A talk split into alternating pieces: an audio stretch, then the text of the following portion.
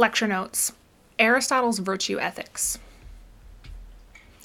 In the previous lecture notes, we introduced Aristotle's virtue ethics by laying the foundation for it and discussing how Aristotle's idea of function gives rise to the importance of virtue. In these lecture notes, I'll unpack Aristotle's virtue ethics in a little more detail by talking about his views on virtue specifically. Note that there is a required video to watch here about Aristotle's views on how to live a good life, another uh, wireless philosophy video. Okay, Aristotle on virtue. You should already know that, according to Aristotle, virtue perfects your nature and enables you to live a eudaimonia or flourishing life. But what is virtue? And how do we acquire it?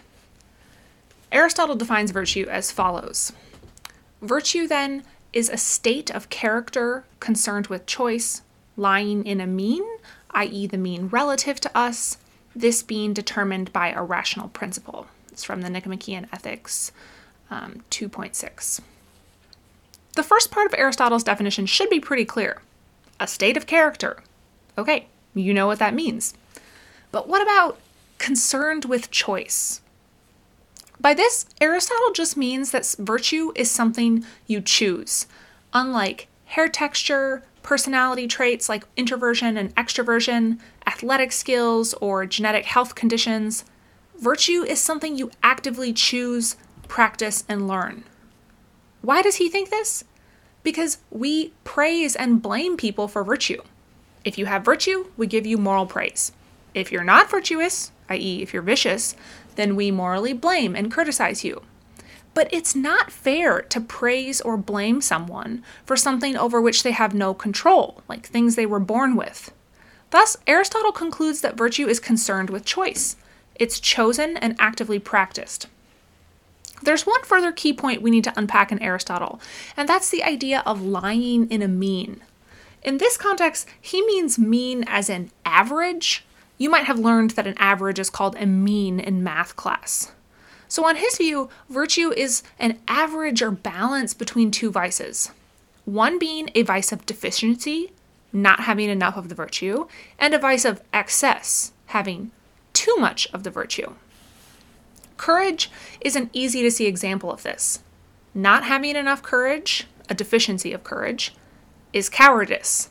Having too much courage, an excess of courage, is rashness or brazenness. The rest of his definition, the part about a rational principle relative to us, we don't need to worry too much about. He just means that what counts as the mean or balance point for human beings is, no surprise, specific to us. The mean for a penguin isn't the same as the mean for human beings. And the mean for us is rational, because as you already know, on Aristotle's view, humans are essentially rational creatures. Acquiring virtue. Let's say Aristotle has persuaded us. We can't live a flourishing life without virtue. This might prompt you to wonder Okay, so how can I become virtuous? According to Aristotle, we become virtuous by practicing virtuous acts. How do you learn to throw a football? You practice throwing a football. How do you learn to play the piano? You practice playing the piano, starting with easy pieces and scales first and then slowly work your way up. So, too, with virtue you act like a just person or a kind person or an honest person until you yourself actually become just or kind or honest. But there's an objection. If we know how to do virtuous acts in order to practice them, then aren't we already virtuous? One possible response here is that the learner doesn't do virtuous acts in the same way that a truly virtuous person does. Another possible response is that sure, when we first practice virtuous acts, we're doing them for non virtuous reasons. But over time, we learn to love virtue for its own sake, and our emotions and desires become attuned to what's morally good. Finally, keep in mind how we learn virtue. How did your character develop? How did you learn to love the right things and take pleasure in the right things? From the people and community who raised you.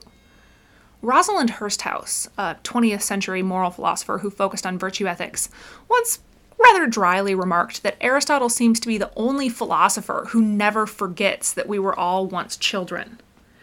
By this, She means that Aristotle's moral philosophy is keenly aware of the importance of moral education and moral development. We need to practice. And often we know what virtuous actions to practice because we have adults around us telling us what to do and coaxing us into doing it. Intellectual and moral virtue. The final thing I want to observe is that virtue comes in two types for Aristotle moral and intellectual. Moral virtue is character virtue. It's probably what you thought of when I first mentioned virtue. Moral virtue involves your emotions and desires and shapes what you desire and how you feel in addition to how you act. But remember that virtue for Aristotle ultimately means excellence according to our kind or nature, and the human kind is a rational kind. Thus, it shouldn't come as too much of a surprise to learn that Aristotle also thinks there are intellectual virtues, or excellences in thinking and reasoning. In fact, in classic philosopher fashion, Aristotle actually thinks that the best life for human beings is a life of contemplation. My sister always complains that philosophers are arrogant, so I always smile and smirk when I think about Aristotle saying that the best life is a life of contemplation it seems a little like he's saying that the best life for a human being is the life that he himself is leading, a deeply scholarly, contemplative life. Still, I am perhaps being unfair to Aristotle here. The deeper underlying point is that as a rational creatures, you can develop virtues that perfect your emotions and character, but you also need virtues related to your mind and intellect. Or Another way to put this would be to say that living a good and virtuous life is in part about loving the right things, having the right kind of character, but the good life is also about exercising your mind, learning new things, asking questions, and pursuing curiosity and wonder. At least, according to Aristotle.